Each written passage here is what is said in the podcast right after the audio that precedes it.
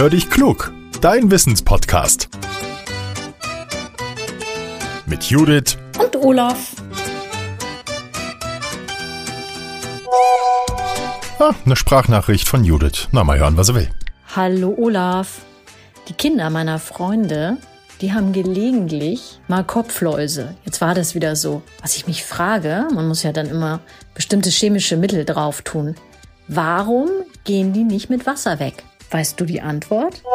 Hallo Judith und hey, vielen Dank für diese Frage. Weißt du, was diese Frage bei mir auslöst? Das hier. Ich kratze mir sofort den Kopf.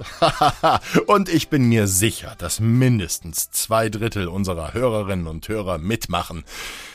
Die, die mitmachen, die haben es schon hinter sich, genauso wie ich. Judith, du weißt, ich habe vier Kinder und ja, da ist dieser Kelch nicht an uns vorübergezogen. Nein, er ist praktisch direkt vor uns stehen geblieben und wir sind mit Anlauf reingesprungen.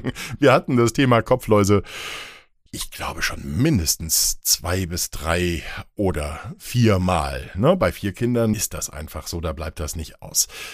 Ist nicht schön, aber es gibt Schlimmeres. Jetzt schauen wir mal, warum wir den Kopfläusen mit Wasser nicht viel anhaben können. Also, Kopfläuse, es juckt mich immer noch, sind etwa zwei Millimeter groß und sie ernähren sich von unserem Blut. Sie stechen uns in die Kopfhaut und das juckt dann ganz fürchterlich und kann sich auch entzünden. Wenn jetzt ein Kind oder wir Eltern Kopfläuse haben, dann befinden sich die Tiere in unterschiedlichen Phasen auf dem Kopf. Da gibt es die Eier, die nennt man Nissen, aber es gibt auch erwachsene Tiere.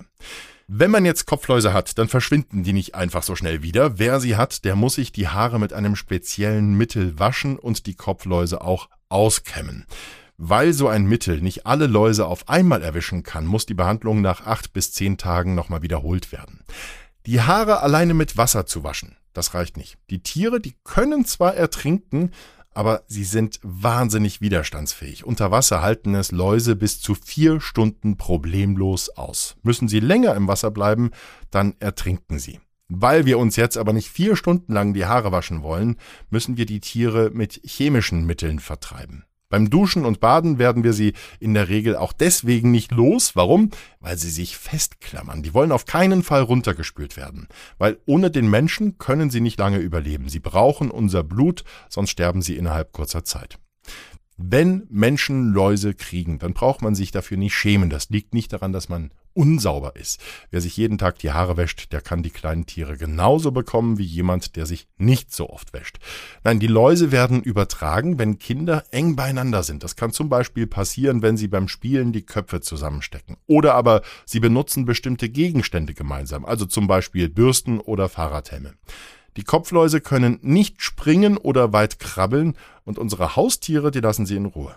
Hat ein Kind jetzt Kopfläuse, dann sollten die Eltern die Schule oder den Kindergarten informieren, weil die Kinder dürfen erst dann wieder in den Unterricht oder zum Spielen kommen, wenn die Sache ausgestanden ist.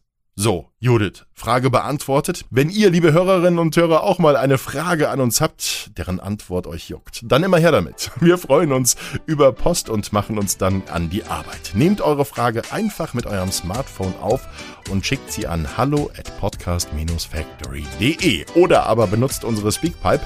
Den Link dafür findet ihr in unserer Podcast-Beschreibung. Und bitte teilt unseren Podcast auch und abonniert ihn. Das hilft uns, noch ein bisschen bekannter zu werden. Dafür ein dickes Danke, wie immer, und bis zum nächsten Mal. Euer Olaf.